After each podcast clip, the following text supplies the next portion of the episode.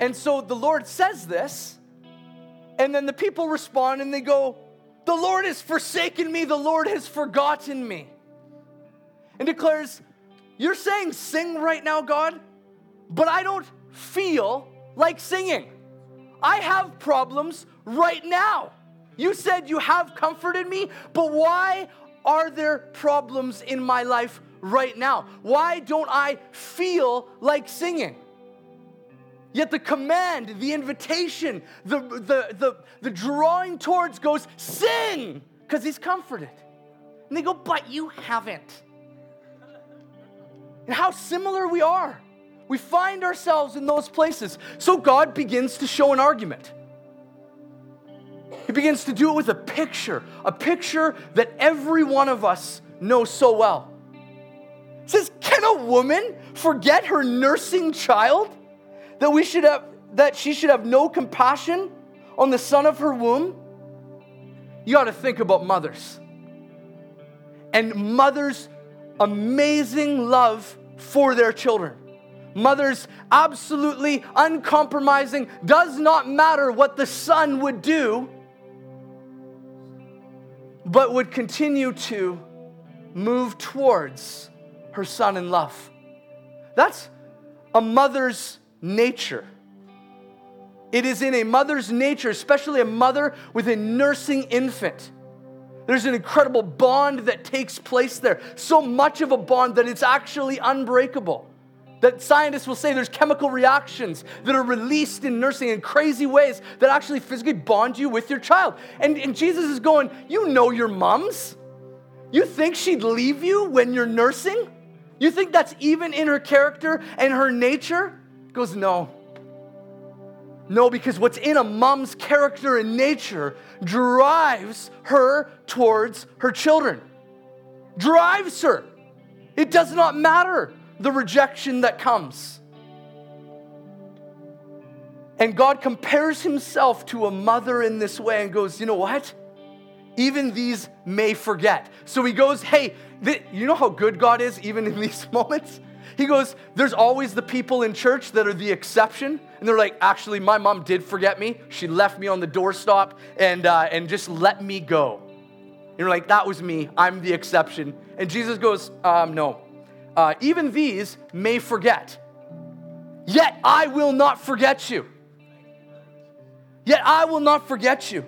And this understanding of forgottenness is very important, because what happens when you feel like you were forgotten and nothing is working out in your life and you have all these problems and you feel like you've been doing so good for so long, and then all of a sudden it feels like nothing is working out in your life and really it's just taking a little bit too long.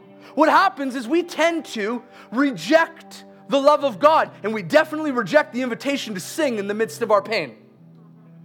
We definitely reject the invitation to come, come to church and gather with his people, because we're like, yeah, but it hurts. And God goes, let's talk about this for a minute. You think of the way I created mothers to be and how they their nature drives them towards their children. God says, so my nature compels me towards you. Hallelujah. Compels me towards you. Daniel started leading us into how he loves us.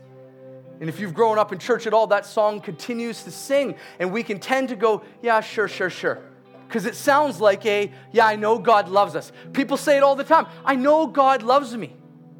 Because it sounds like a mere argument, a mere idea. And ideas don't often feel like they're doing any good. Because we want to go, show me. Right? Somebody can say, I love you. You want to say, show me. Deep in your heart, you might not actually say that. But God goes, first, you need to understand a mother's character and nature.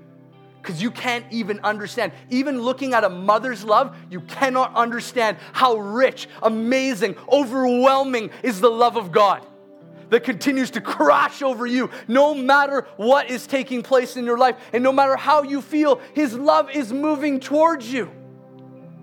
We're so reliant on our feelings.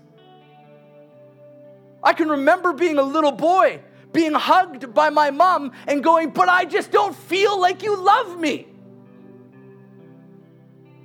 Right. Because our feelings get in the way and we're just kind of like, no. And then God goes even further and he says this, verse sixteen. We can just leave these scriptures up so we can watch this because I need you to see this. It says, behold, a wonderful lo- word, look. It's an emphatic word. It's not like, hey, come check this out if you want to. Look, look, I have engraved you on the palms of my hands. Okay. So there's a common thing that takes place nowadays that uh, people will in, kind of tattoo the name of one that they love on their body. And they will place them in that way because they're showing that they belong to someone. And that's modern day. In ancient times, often slaves would have, slaves or servants would have the name of their master tattooed on them. In case they ever decided to go get lost, somebody could bring them home. Like, oh, you belong to this, come with me. This actually happened.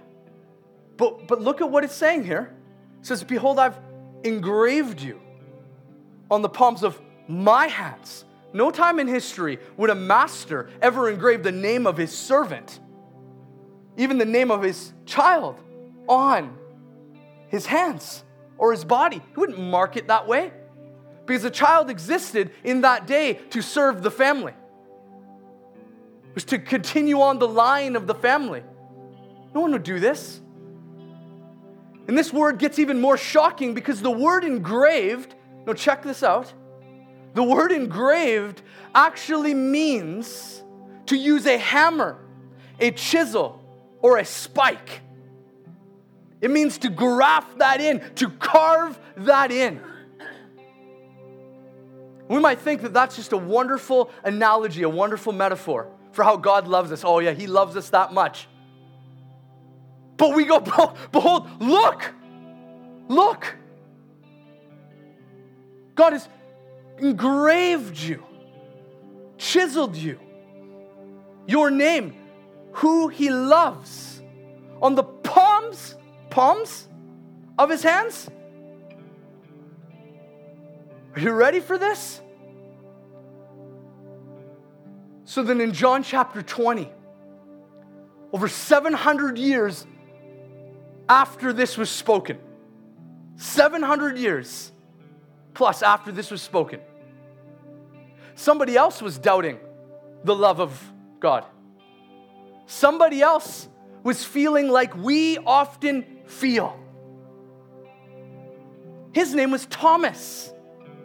And Thomas was a guy that felt like he was on the outs because he had watched his best friend, the one that he had given his life to, who he would call master, and yet who his master called him friend, Jesus, die on the cross. And so he died on, Jesus died on the cross, and he's in the grave, and then he has a bunch of people, including girls, come to him and go, he's alive, he's alive. And he goes, but he didn't come to me. But he didn't, he showed himself to you and not me. Thomas is dealing with a lot of stuff. Dealing with fear, frustration, anxiety. The disciples all had fear. How we know that? It's because of random historical details which make the Bible so true because they locked their door. Why do you write that in the scriptures if you're not to indicate that somebody's a little bit afraid?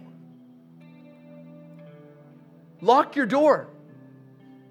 Coming home super late at the ferry, I was uh, I was praying and prepping for this morning, and uh, and I decided to have my window rolled down and just stay in the holding area.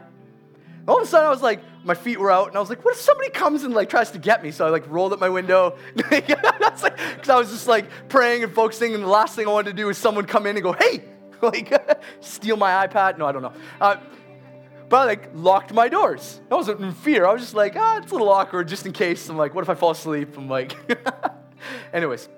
locked your doors. So Thomas is afraid. And he's not only afraid, he's frustrated. Like, don't, don't ever look at the Bible the way you want to see it.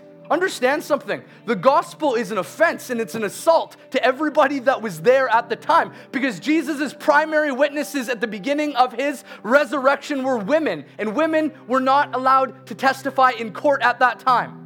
My, how things have changed. God goes, well, this is true.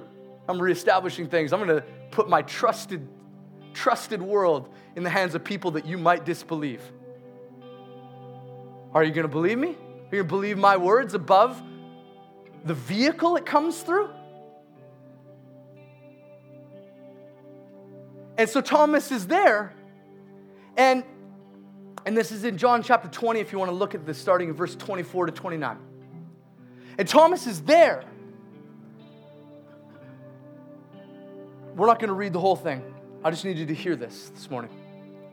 Thomas is there, and he says to his friends and his disciple, the, the, his fellow disciples, and he goes, unless I see the nail marks on his hands and the scar on his side, I won't believe. I won't believe. And so seven hundred years after that Isaiah forty-nine prophecy, Jesus walks through the locked door, appears, and singles out Thomas. Remember this, though, for this morning. He singled out Thomas after he had already revealed himself to the other ten disciples. Thomas gets a different gig. Thomas might have been feeling left out. Always want to be careful speaking from the silence of Scripture, but it's very clear that Thomas did not see Jesus till that moment. So, that's familiar pain, that's familiar anxiety, is it not? You're in church and somebody gets the prophetic word that you were hoping you would get. You're in church and you feel like, if only I had, like, if only I had this deliverance in this moment, it would be okay. And then someone comes skipping through the door going, guess what I got? I got a job. You're like, oh, I need a job. You start dealing with all this kind of stuff. And yet familiar, people are very familiar. And Thomas, like us, is going, unless I see it, I'm not going to believe it. And Jesus comes to him, and the very first thing that he says is he says, Thomas, behold, look, touch, see, see. Fulfilling the very words of Isaiah's prophecy. See, I have comforted my people in the midst of your fear, in the midst of your frustration. I have come alongside of strength. I'm going to fill you with boldness. See my love for you, Thomas. Look how I have engraved you on my palms with a hammer and a spike. See my love. And all of a sudden, you know that Jesus is not saying to you, just trust my love. He says, see my love.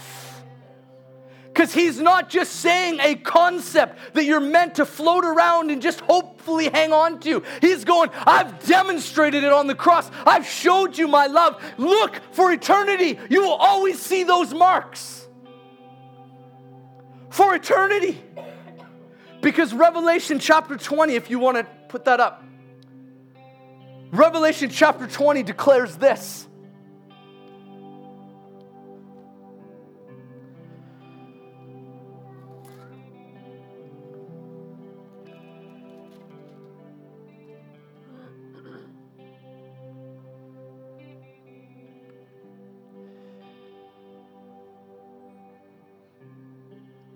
We'll start in verse twenty-one. Sorry. It says, then I saw a new heaven and a new earth. For the first heaven and the first earth had passed away. The seas were no more. And I saw a holy city, a new Jerusalem, coming down out of heaven from God, prepared as a bride adorned for her husband. And I heard a loud voice from the throne saying, behold, the dwelling place of God is with man. He will dwell with them and will be his people. And God himself will be their God. He will wipe away every tear from their eyes. and death shall be no more. Neither shall there be mourning or crying nor pain anymore, for the former things have passed away. And he who is seated on the throne said, behold, I am making all things new. And he said, write this down, for these words are trustworthy and true. Jesus says, look. Can we get that back up there, that one? He says, look, I am making all things new. Behold, look again. Look at my love for you. Because for eternity, for eternity, Christ has humbled himself in a way that for eternity, the scars on his hands and his side and his feet will forever be there for you to see. Because why? That is the greatest demonstration of his love for you that trumps every felt feeling that you have, because he says, look, behold, look at me. I love you with a never-ending love. A love that is indestructible. A love that I am forever marked by. I have engraved you on the palms of my hands. And see, it matters, because when we do Christian life and we do it together, or we feel like we're doing it alone, we need to look at Jesus. A lot of our issues, a lot of our stuff and our struggles and our ups and downs are found because we're not looking. We're not looking at Jesus. And all of this reminds me of when Alicia was uh, Alicia was about seven years old, and so I've I've five children, four daughters, and Alicia's my oldest, and uh, oldest daughter, and she, she, I think she was about seven, and we we were at this place called the Great Wolf Lodge, and it had lots of water slides, happiness all around, and uh, and all all around. Uh, There's these slides, and there's these big slides over there. And Alicia worked up the courage to finally go up there. And it was getting close to the time when it was, uh, the water slides are going to be closed, and everybody have to go back in and get ready for bed or whatever. And because and, uh, we were, it, this place is like a hotel, so it's like a hotel water slide. It's really fun. And uh, and so we were there, just enjoying our time together. And then she finally, she looks at me and she goes, Daddy, let's go do the big water slide. And I'm like, all right. Here we go. So we walk up very slowly and very, very contemplatively. Alicia counts all her steps. And then all of a sudden at the top, she kind of looks over and sees that Maddie over in the far, far down part of the water slide, not up there with us, looks very tiny. And Alicia had her glasses on, so she's like squinting and going, Daddy, Daddy, Daddy, is, is that Mommy? I'm like, yeah, that Mommy's right down there. She goes, Daddy, Daddy, I can't do this. I was like, oh no, you'll be okay. Trust me. Trust me.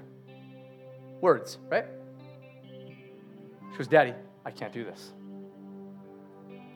I go, Alicia, let's go. We have to go. And she goes, no, Daddy, we can walk back down the stairs. And I was like, honey, I call her Honeydew. It's like, Honeydew, we can't walk back down the stairs. And she goes, why not? I'm like, well, number one, I don't want to. But number two, number two, I was like, look, they're closing the gate.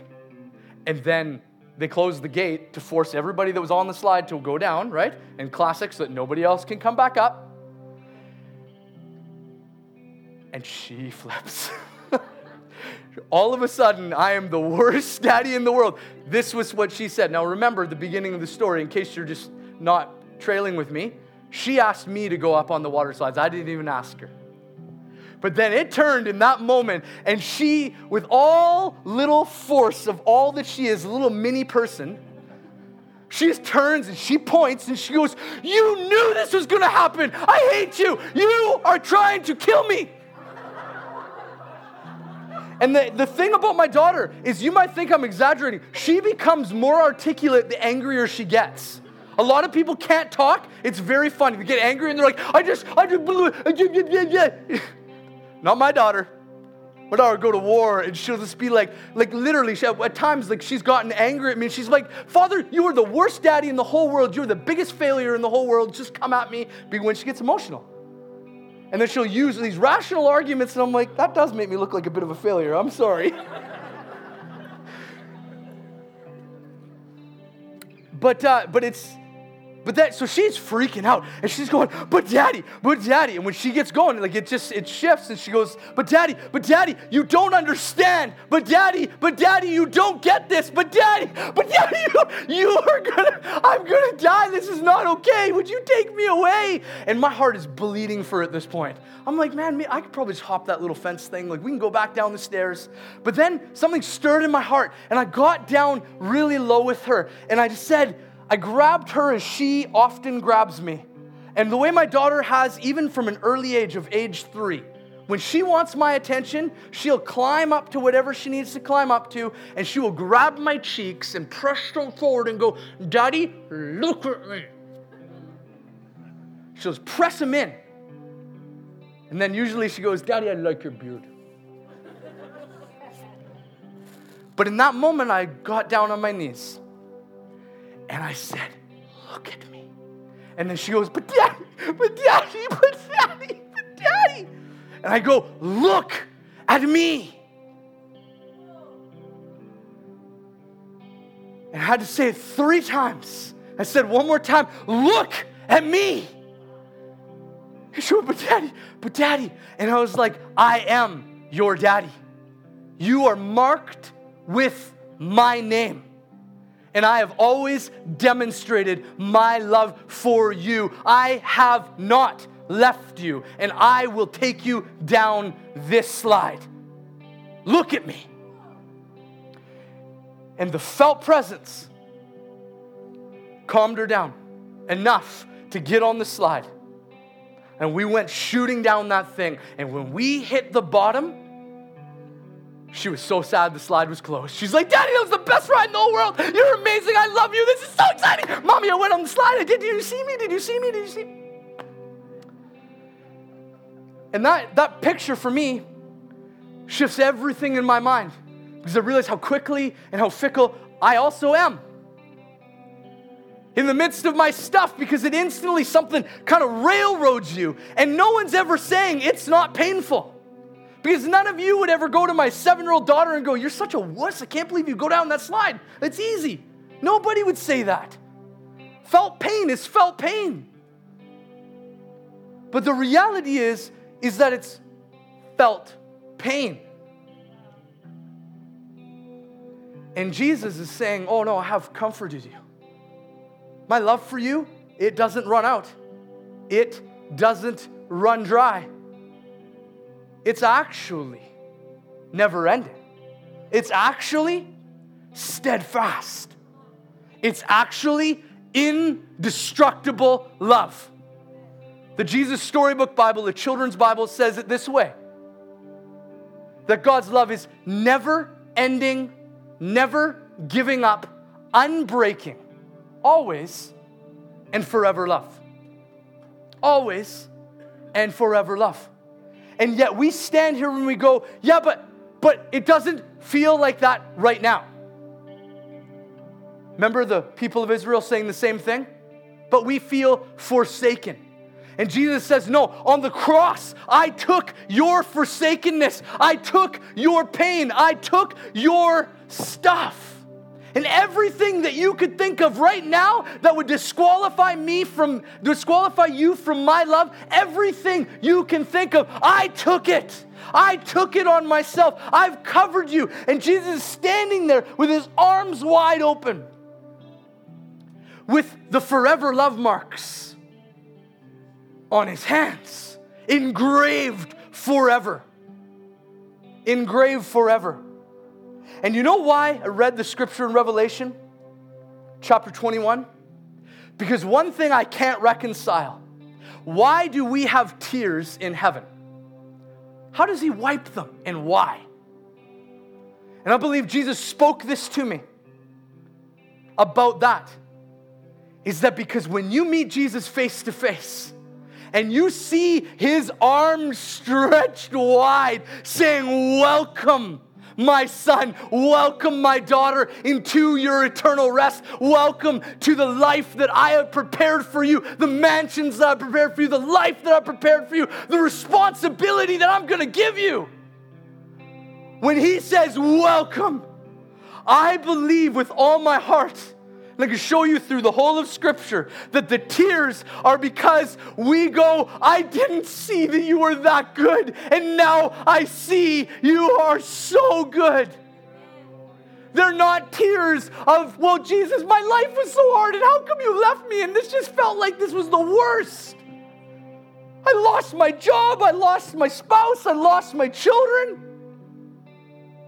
I don't think they're those tears, though we all come with this pain, because it's only in this life do we have to worship in the midst of pain, because he says that part's all gone. That part is, and not, not done away with as if Jesus can't handle your pain.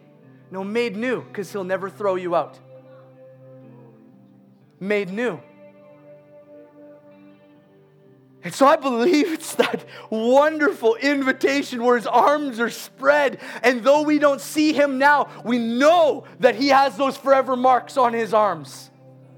Believe me, I challenge every university student to try to do this. Go to your historical prof and actually get them to tell you that Jesus wasn't real.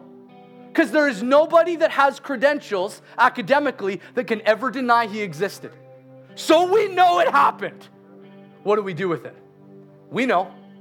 We run into his arms because the marks are there, and those marks are not arbitrary pain points. Those are engravings of his love, his forever love for you that is meant to sustain you, overwhelm you, overtake you moment by moment every day, like the story of the prodigal father that runs to the son who is lost and grabs him and says to his son, accept my acceptance, accept my love. You have not done too much. You are not apart from me. I have comforted you. I have welcomed you. And I am bringing you into myself, my life. It's my doing. We go, oh, you're that good? Because when you see him face to face, you go, oh, yes, you are that good. And I believe he's going to take us to some of those most painful places. He's going, I was right there with you. Because the people of God always feel forsaken. And Christ forever stands and goes, look at me! You feel forsaken? Look at me again and again and again and again. Don't ever stop. You never grow from the gospel. You move deeper and deeper and deeper into the gospel. Because it's the good news of God's love for us. For us.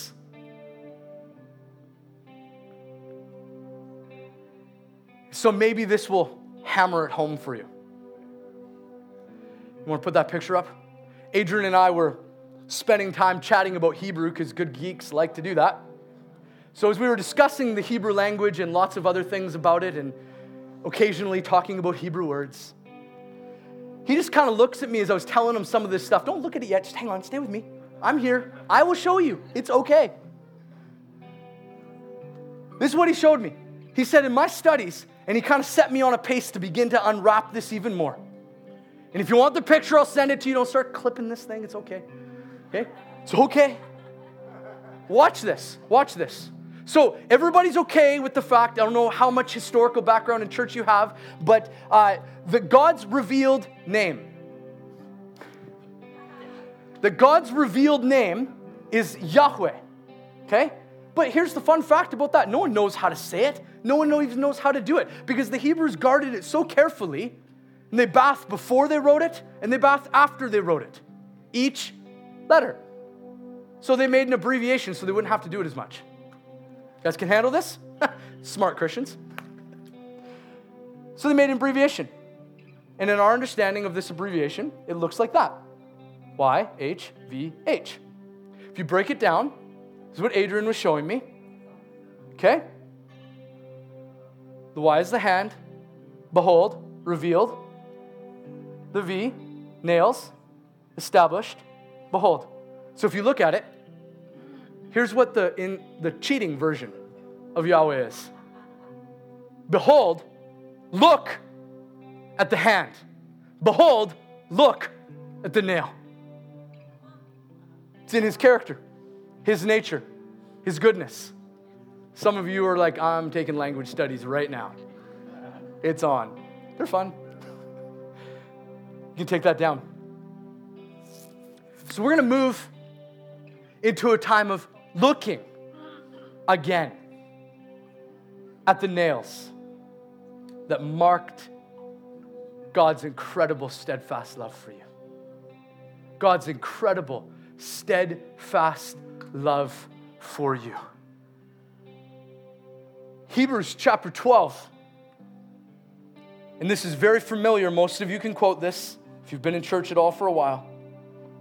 And if you haven't been in church for a while, you'll learn to quote this. It says, therefore, since we are surrounded by such a great cloud of witnesses, let us lay aside every weight and sin that clings so closely, and let us run with endurance the race that is set before us. Here's our key word for this morning. Looking. Looking. See that there? Behold the nail. Behold the hand. Behold the hand. Behold the nail. Looking to Jesus, the founder and perfecter of our faith, who, for the joy that was set before him, endured the cross, despising its shame, and is seated at the right hand of the throne of God. Who, for the joy that was set before him? At one level, we are the joy. The joy was fulfilling the kingdom of God and drawing a people that were not his people to become a people so that all could become reconciled to him. But do you see what Hebrews says? So you can run, look. Look at him. What Christians at all times, in all places, have to do. Look again and again. And we're going to move into the Lord's table by looking. By looking. And so I'll invite the elders and servers to come on up and, and receive communion as we prepare our hearts. And hear this. We got lots of time. Isn't this exciting? Glad no one's looked at their clocks yet. We got lots of time. And we're going to have a food truck time later. But this is what we get to do as a people. We're going to move into a time of re- response at the Lord's table. And we welcome you to the Lord's table because it's his table. So as he welcomes you, we welcome you. I want to invite you in to participate into this life that God has for you. And in particular, to look at the bread, the broken body of Christ, which is a demonstration of his love for you. And then the cup, which is the cup of the new deal, the new covenant in his blood. That's the engraving. You see that? The engraving is the bread and it's the cup. And we are proclaiming that death. We are proclaiming that which we look to. And I believe Jesus is going to enliven that in our hearts and minds. And so as we prepare our hearts for communion, the looking isn't just so that you get over your stuff and over yourself. It's so that you run with endurance. It's so that you get on in this Christian faith, in this Christian life, that you move on in reconciling to your brothers and your sisters, in forgiving others as you have been forgiven. This is it. This is why we exist.